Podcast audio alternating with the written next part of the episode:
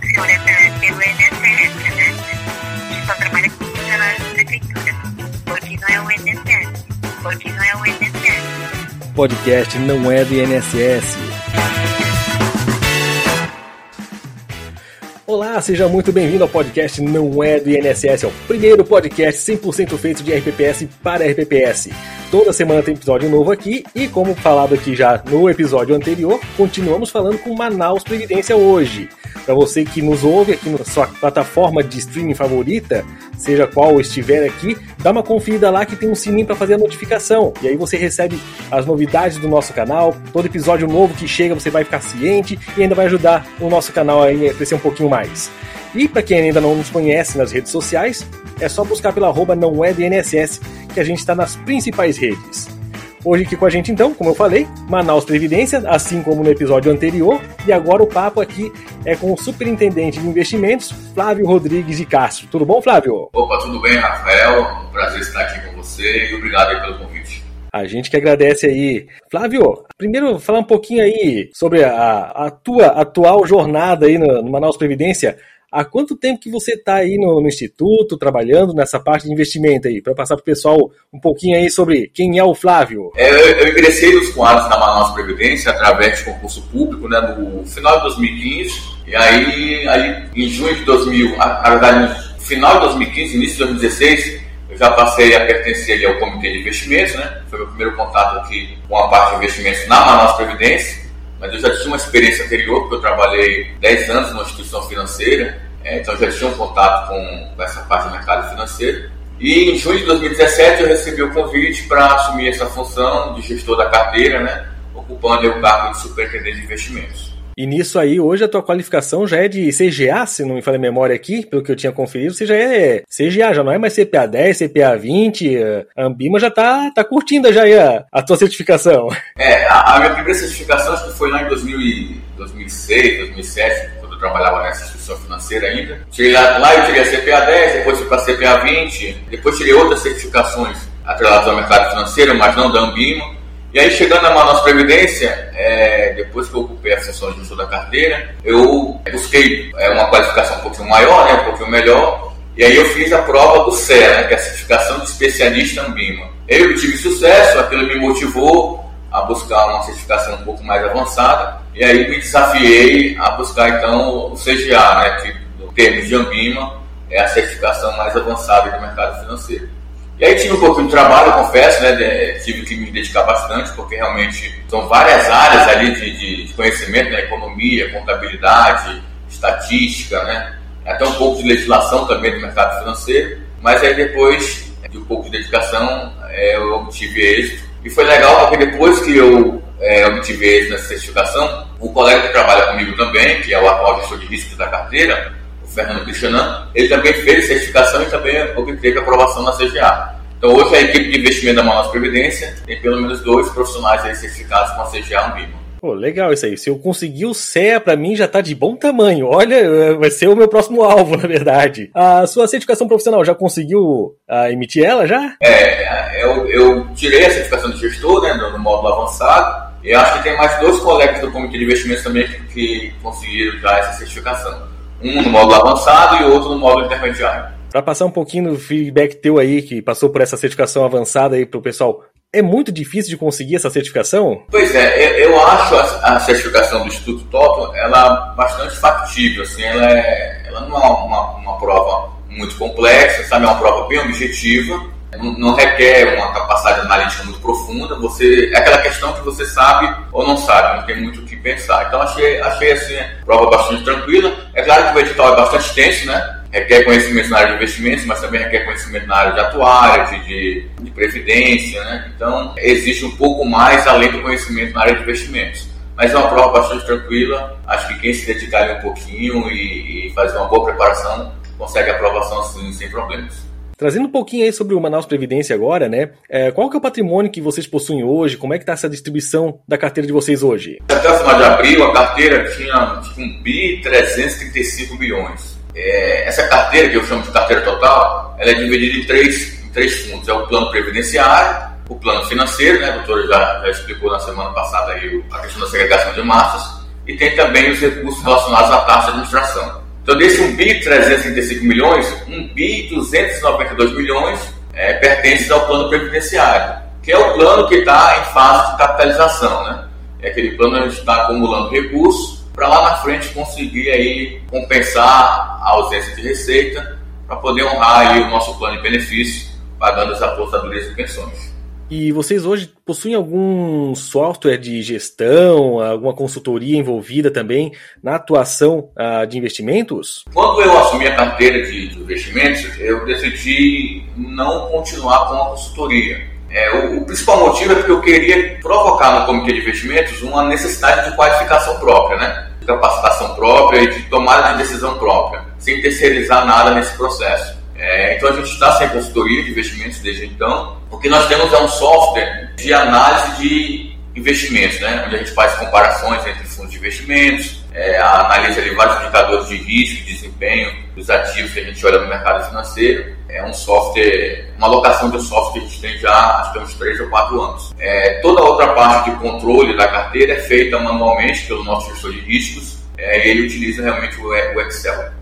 Ah, o Excel é uma baita de uma ferramenta, né? Quem sabe mexer com Excel já tem praticamente um sistema pronto ali na mão, né? E só para reforçar a tua fala, né? A falta de uma consultoria de investimentos é mais mesmo no sentido de provocar qualificação mesmo do pessoal, né? Não é de dizer que uh, uma consultoria seja desnecessária para quem às vezes não tem conhecimento ou ainda está em fase de desenvolvimento mesmo do RPPS, né? É, eu acho assim que a consultoria depende muito do, do, do grau de maturidade é, dos profissionais que pertencem ao processo de investimentos, né? Então, assim, é, uma consultoria é muito importante a depender de como que está essa estrutura aí. No caso da Manaus Previdência, nós já temos um comitê com profissionais certificados na área, né? Alguns com muita experiência, já foram presidentes, diretores de, do, da própria Manaus Previdência alguns com formação acadêmica, é, inclusive nível de especialização nessa área de mercado financeiro. E a gente, por ter um, uma carteira de investimentos robusta, a gente tem acesso né, a economistas, a analistas de mercado, gestores de fundos de investimentos, de grandes assets, né, de grandes bancos. Então, a minha proposta sempre foi trazer essas pessoas para o comitê de investimentos. Todo mês a gente recebe alguém no comitê de investimentos e a gente acaba aprendendo bastante né, nessas reuniões, é, amadurecendo o nosso conhecimento, e isso faz parte da tomada de decisão. Então, o, a nossa estratégia sempre foi essa, né? Levar ao comitê pessoas do mercado financeiro, com um histórico robusto, né? É, receber um pouco do conhecimento desse pessoal e a partir daí a gente tomar a nossa decisão do que fazer com a carteira. E você viu uma certa dificuldade por parte do comitê quando vocês ah, optaram pela essa remoção da consultoria de vocês? Acredito que não houve muita dificuldade, porque o, o comitê sempre foi muito comprometido, né? sempre muito atento também ao mercado. É, os membros acompanham praticamente diariamente as notícias do mercado financeiro. É, muitos já tinham ali, como eu falei, né, um, uma expertise, um conhecimento sobre mercado financeiro é, de forma que a, a consultoria não, não deixou muitas lacunas aí é, nessas nossas rotinas. Dentro da, da alocação objetivo que estava na última política de investimentos do Manaus Previdência, ele não tinha considerado sobre letras financeiras, né? E a gente, que quem acompanha um pouco mais a parte de investimentos nesse ano, até porque muita gente que nos ouve acaba não sendo do setor de investimentos, só para contextualizar, foi um agora período de 2023 foi um período de taxas muito altas para esse tipo de, de ativo, né?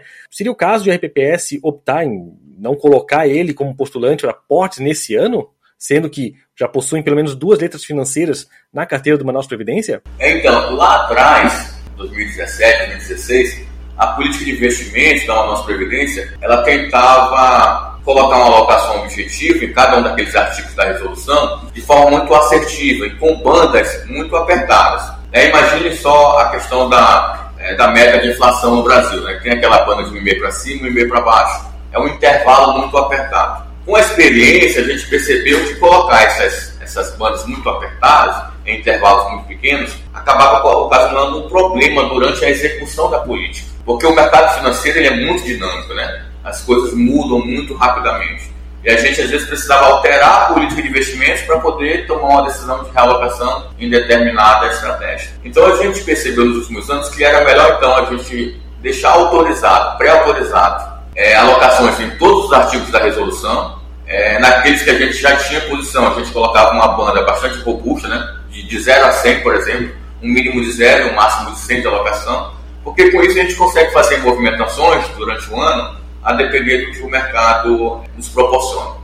E isso aconteceu, por exemplo, no ano passado, em 2022. Na política de 2022, a gente autorizou todos os artigos, mas não colocou como alvo é, nada relacionado à letra financeira. Mas acontece que o mercado estressou um pouco, né? a gente fala que estressou porque as taxas de juros subiram bastante, de forma que alguns bancos, inclusive bancos muito sólidos, né, classificados como S1 lá no Banco Central, começaram a oferecer letras financeiras com taxas bem acima da meta atuarial. Então a gente acabou é, percebendo que isso era uma oportunidade. Claro que a gente analisou com muito cuidado a questão financeira do banco, né? Porque quando a gente fala de letra financeira, o risco é o risco do emissor, né? É o risco de saúde financeira do emissor, do banco que está emitindo. Então a gente analisou com bastante cuidado o balanço desse banco, é, o histórico, as projeções de crescimento é, da carteira, o índice de base leve dessa instituição. Analisou tudo isso daí e percebeu que era uma boa oportunidade. Essa relação entre a taxa oferecida e o risco que a gente estava correndo, né, essa relação risco-retorno, estava bastante interessante. A gente acabou, então, ano passado, adquirindo essas letras financeiras. Na política de investimentos desse ano, de 2023, a gente já tem né, essa, essa autorização lá bem é, definida e a gente deixou uma, um intervalo de bandas lá também bastante interessante, porque caso a gente perceba que um, nível de taxa interessante volte a aparecer no mercado, a gente traz, leva isso para o comitê, faz essa análise, quem sabe a gente não adquira novamente. E para esse ano vocês chegaram a fazer alguma aquisição de letra financeira? É, nós adquirimos ano passado, né? Dessa instituição, adquirimos acho que duas letras, uma com vencimento em 27, acho que a outra em 29, não lembro agora mas foram vencimentos distintos, uma taxa bem acima da meta atuarial. E, só, e como eu disse, né, essa, essa aquisição só foi possibilitada porque a gente olhou bastante a situação financeira do banco, e é um banco muito sólido, um banco em amplo crescimento, um dos maiores bancos privados do país, e que é classificado lá no, no, no Banco Central como S1, né, o que nos dá uma, uma tranquilidade melhor. E assim, letra financeira tem, tem sido muito oferecido né, no mercado de RPPS, de fundação, mas é preciso tomar muito cuidado com, a, com o emissor. Né? Existem bancos muito pequenos ali, né, ainda não consolidados no mercado, que estão oferecendo taxas muito interessantes. Então, se o RPPS for tomar essa decisão baseada apenas na taxa oferecida, olhando apenas a rentabilidade, não olhando o risco, pode ser que ele tenha um problema lá no futuro. Né? Então, a gente tentou equacionar aí essa questão do risco e retorno, chegamos à conclusão de que essa letra financeira aí era uma boa opção. E além da parte de letra financeira, a alocação objetivo de vocês dentro da política de investimentos também fazia previsão em ETFs de renda fixa e de renda variável, né? Só que na tabela de limites de alocação eles estavam dados como 0% para 2023. Vocês têm a intenção de buscar oportunidade nesse tipo de, de produto? Sim, é, essa questão dos ETFs a gente tem analisado já acho que há uns dois ou três anos, mas ainda não chegou o momento de colocarmos na carteira. Porque assim, o ETF ele em geral, ele é um ativo passivo, né? Ele segue determinado índice. Então, se você quer buscar, por exemplo, um alfa, né, um prêmio maior na renda variável, é preferível que você faça isso através de um fundo de ações de gestão ativa. Que aí você dá a possibilidade do gestor tentar superar ali o, o benchmark, né? Então, se você olhar, por exemplo, na carteira da Manaus Previdência, a parte de renda variável, mais especificamente de fundos de ações, todos os nossos fundos de ações são de gestão ativa que a gente entende que no mercado acionário brasileiro ainda há muita desinformação, né? a eficiência informacional não é tão grande, de forma que o gestor consegue buscar um alvo ali de forma mais eficiente e esses fundos ativos eles têm um histórico de desempenho muito melhor do que aqueles fundos passivos que só replicam o Ibovespa, ou IBX ou, ou IDIF. Então, assim, o ETF vai chegar um momento em que a gente vai perceber que talvez essa relação entre gestão ativa e gestão passiva está começando a se equilibrar, e aí faz sentido você ir com um ETF, até porque ele tem um custo menor em comparação com um fundo de ações. Né? Agora, na renda fixa, Rafael, a gente montou como estratégia até uma espécie de imunização da carteira, a gente resolveu colocar boa parte da renda fixa em título público federal, marcado na curva. Né? E com isso a gente reduziu sensivelmente a volatilidade da carteira nos aproveitamos das taxas estavam sendo oferecidos no mercado naquele momento. Né? Boa parte, não todos os títulos, mas boa parte dos títulos que nós compramos na carteira, eles oferecem taxa hoje acima da meta atuarial. Então, foi um, uma estratégia necessária lá em 2021, 2022, porque na época é, a Selic estava em nível baixo, né, e as taxas de juros dos títulos públicos estavam começando a subir, a gente resolveu fazer esse encarteiramento aí, pelo menos quase metade da carteira de título público. E além de uh, você mitigar bastante a volatilidade, você consegue manter um nível de rentabilidade sua para longo prazo, né? Esse que é o diferencial de um título público em relação a qualquer outro instrumento de renda fixa. É, sem dúvida. Eu, eu costumo dizer que o maior concorrente do mercado de capitais no Brasil é o Tesouro Nacional, né?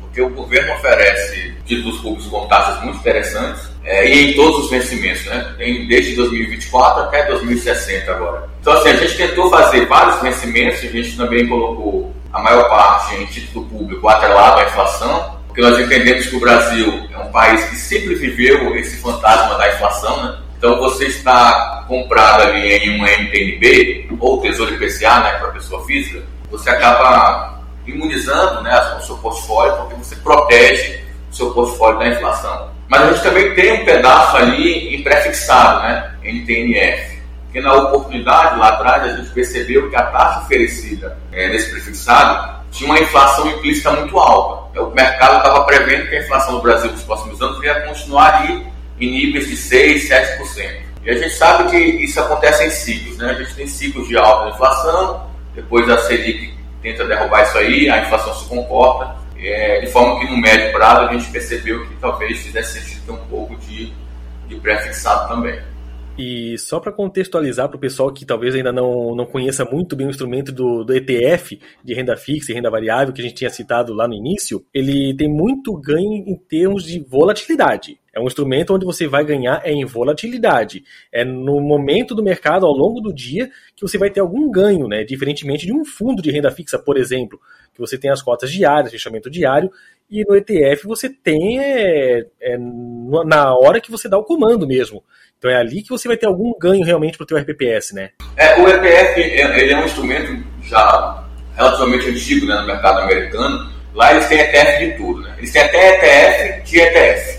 O ETF, na verdade, ele é, um, ele é uma cesta de ativos, né?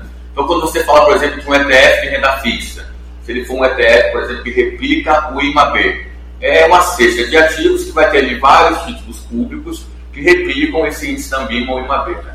Você tem um ETF, por exemplo, de renda variável que replica o Ibovespa. Vai ter uma cesta de ativos que replicam as ações que compõem o Ibovespa.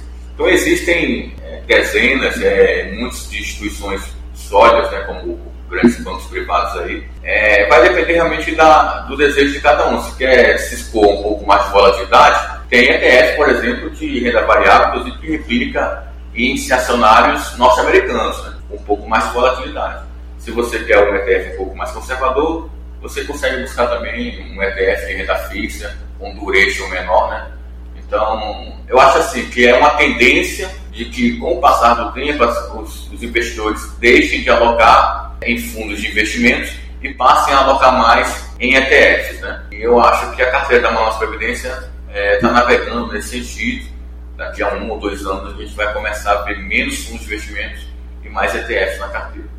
Bacana, até porque você já possui uma gestão bem ativa, né? Vocês têm qualificação, vocês têm esse perfil, então cabe muito bem para a carteira do Manaus Previdência você trabalhar com ETF mesmo, em relação a um fundo que acaba, por mais que sejam às vezes fundos ativos, tem às vezes um perfil um pouco mais passivo em relação ao ETF mesmo. É, sem dúvida, como eu disse, é uma estratégia que, que é madura lá fora, né? Aqui a gente já está conseguindo ver nas carteiras de alguns RPPS, fundações também já tem. Eu acho que é, é uma estratégia que, pela questão do custo também, né, comparativamente ao fundo, é um custo menor, a gente vai começar a ver cada vez mais aí nas carteiras dos investidores. E no relatório de investimentos de vocês, uh, ele traz uma menção sobre fundos problemáticos, né, que hoje não chega nem perto dos 3% da carteira de vocês. Mas em 2012 é, esses fundos problemáticos era a maioria do PL que o RPPS tinha, que eram mais de 400 milhões de reais, né? Como que tem sido gerir os recursos com essa âncora de vocês na carteira? É, primeiro vamos explicar o que, que, o que a gente classifica esse fundo como fundo problemático. Né? É, a gente chama esse fundo problemático porque nada mais é do que um fundo composto por ativos estressados, né? ativos inadimplentes.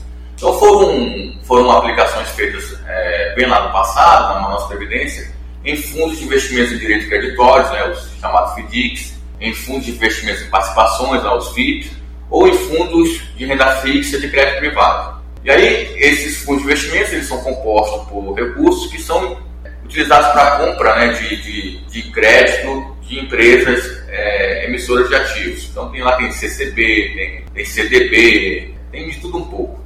De forma que, com o passar do tempo, essas empresas ficaram inadimplentes, deixaram de pagar as, as obrigações com o fundo e o fundo ficou sem caixa para pagar os resgates dos investidores. Então, a partir daí, a gente diz que o fundo está estressado, né, ele sofreu default e a gente então classificou ele como problemático. E ele é problemático não só porque ele está fechado para resgate, mas ele é problemático porque os ativos acabaram virando várias ações judiciais e alguns ativos físicos eles têm muito problemas é, na manutenção. A gente tem, por exemplo, um fundo que tem um prédio inacabado lá em Belo Horizonte, ou tem um prédio inacabado lá no Rio de Janeiro. Então são, é uma série de problemas, por isso a gente classifica o fundo como problemático. O que a nossa Previdência tem feito, é, no sentido de tentar reduzir né, essa exposição, primeiro foi o seguinte, a gente percebeu ainda lá em 2015, 2016, que quem fazia a gestão desses fundos acabava ocultando o que de fato estava acontecendo. Né?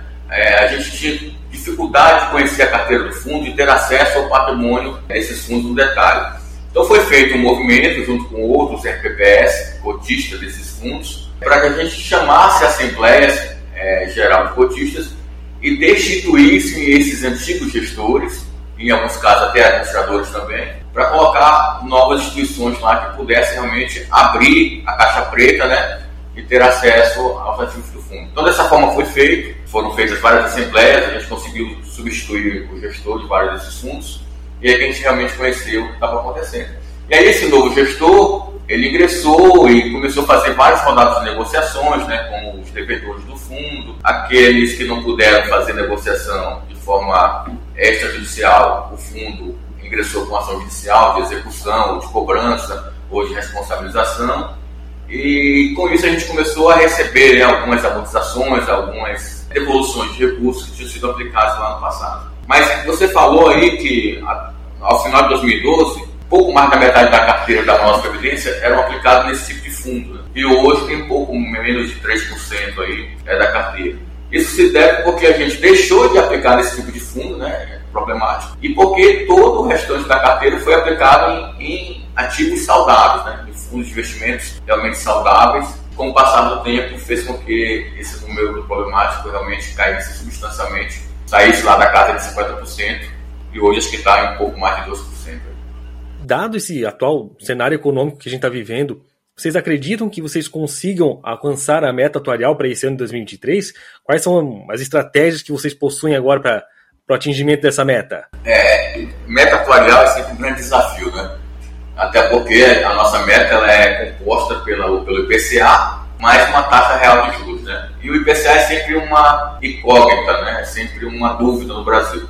Mas para esse ano, eu estou bem otimista, eu acho que a gente deve sim é, bater a meta atuarial. A nossa estratégia é, como eu falei, deixar boa parte da carteira na renda fixa é, marcada na curva para ter pouca volatilidade e buscar essa volatilidade na renda variável então a gente tem uma exposição relevante na Bolsa Brasileira, a gente está com 20% da carteira, um pouco mais do que isso é, na Bolsa Brasileira. Temos outros 9% em fundos de ações no exterior, e isso porque o comitê entende que os níveis de precificação, né, os múltiplos da Bolsa Brasileira estavam muito baratos, né, apresentam-se como uma boa oportunidade de entrada. Lá fora também, né, depois da grande correção que houve aí é, ano passado. E os últimos os últimos dados têm nos, nos, provado que o caminho parece ser esse mesmo. Né? Então, mais, mais um bom mês para a Bolsa Brasileira, foi um excelente mês para as bolsas americanas.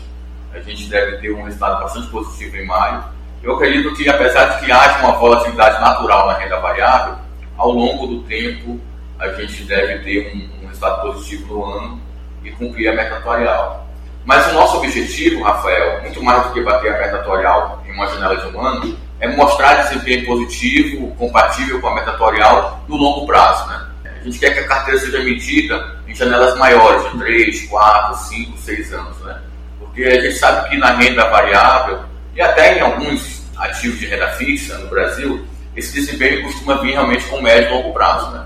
Não dá para você montar uma estratégia, por exemplo, em um IMA B5+, esperando que vai ter um bom desempenho em meses. Muito menos você pode esperar ter um, um, resultado positivo na renda variável, esperando que isso vai acontecer em poucos meses. A Manaus Previdência tem um passivo de longo prazo, né? A gente todos os anos contrata uma consultoria para fazer um estudo de ALM, né, para tentar casar da melhor forma possível aí, o passivo e o ativo. Então a gente consegue identificar com muita clareza que o nosso passivo é um passivo de 10, 15, 20 anos. Então isso nos possibilita também colocar o ativo, né, que é a carteira de investimentos, em uma estratégia também de médio e longo prazo. Lá na frente a gente conseguir medir é, realmente se a carteira tem sido eficiente ou não. E é até meio inglório, né, você ser cobrado somente pelo ano civil a tua rentabilidade, né, sendo que você tem um passivo de longo prazo, você tem estratégias de longo prazo, não são todos que vão seguir o ano civil somente, mas nós somos avaliados por tribunais de contas, pelo ente, por tantas partes relacionadas quantas forem, uh, somente pelo ano civil, né? Então, você tem uh, essa instrução de que você tem estratégias que são de longo prazo, é interessante você trazer para eles para que possam entender, às vezes, o comportamento da sua carteira. Dificilmente algum RPPS aqui no Brasil, nos últimos três anos, tenha batido meta em todas as vezes. Acredito eu que se bateu em uma já estava valendo, já, né? Que 2020, 21, 22 foram anos, para alguns, terríveis. Outros tiveram um pouco mais de tranquilidade, mas ainda assim, dificuldades em bater meta atuarial. Então, realmente, você entender que a meta ela é para um longo prazo, te faz uh, ver que talvez o teu, a tua meta no ano civil seja algo secundário mesmo, em relação ao que você tem de ativos e passivos realmente a pagar. É, e, e, essa discussão né, de, de medições anuais é uma coisa que está indo até agora para o Ministério da Fazenda em relação à, à meta de inflação, né? Porque no Brasil também mede-se a inflação anualmente, né? Eu acho que o correto é medir isso numa média móvel de 12, 18 ou 24 meses.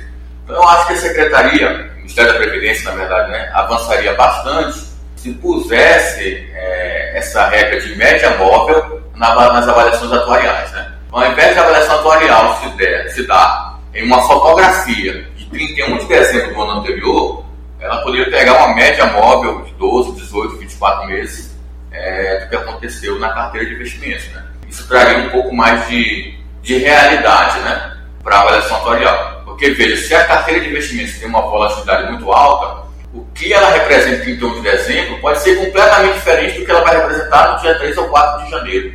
Concorda, né? Já que ela está com uma volatilidade muito é, robusta. Então, acho que essa média móvel ajudaria bastante aí é, nas avaliações atuariais. Ah, para quem trabalha em investimentos, já viu de repente o comportamento da carteira no meio do mês, está indo positivo, a pessoa pensa: vou resgatar tudo, fechei aqui a rentabilidade com um número bonito, positivo, mas não, você tem um passivo ainda a controlar, né? Não dá para simplesmente resgatar. Mas parece que para conseguir bater meta é, é interessante isso. Se nos primeiros cinco dias daquele mês você entregou 5%, sei lá, em algum ativo lá, resgata tudo, fechou 5% ali. E não é essa a ideia mesmo, né? Uma gestão eficiente precisa pensar um pouco mais nessas janelas móveis.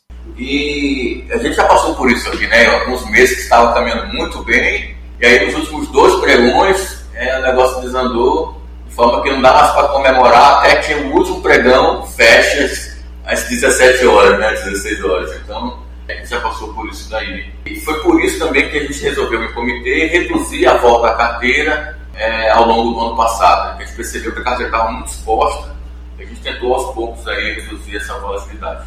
Flávio, queria te agradecer aí uh, pela tua participação no nosso podcast aí. Obrigado por ter aceitado o convite de conversar com a gente e deixar o espaço aberto para quem quiser tirar uma dúvida com vocês aí, da questão da carteira de vocês, quiser conversar um pouco mais da parte de investimentos, como é que faz para entrar em contato com vocês? Ah, tá. É, o prazer foi todo meu, Rafael. Obrigado mais uma vez aí pelo convite. Eu vou deixar meu telefone de contato porque eu, eu prefiro usar o WhatsApp do que o telefone da mesa, né? Vou deixar aí, é 92, o código de área, e o telefone é o 9442 4181. Perfeito, então. Flávio, mais uma vez, obrigado aí pela tua participação com a gente e obrigado a você que nos acompanhou até aqui. Semana que vem a gente tem episódio novo. Até lá!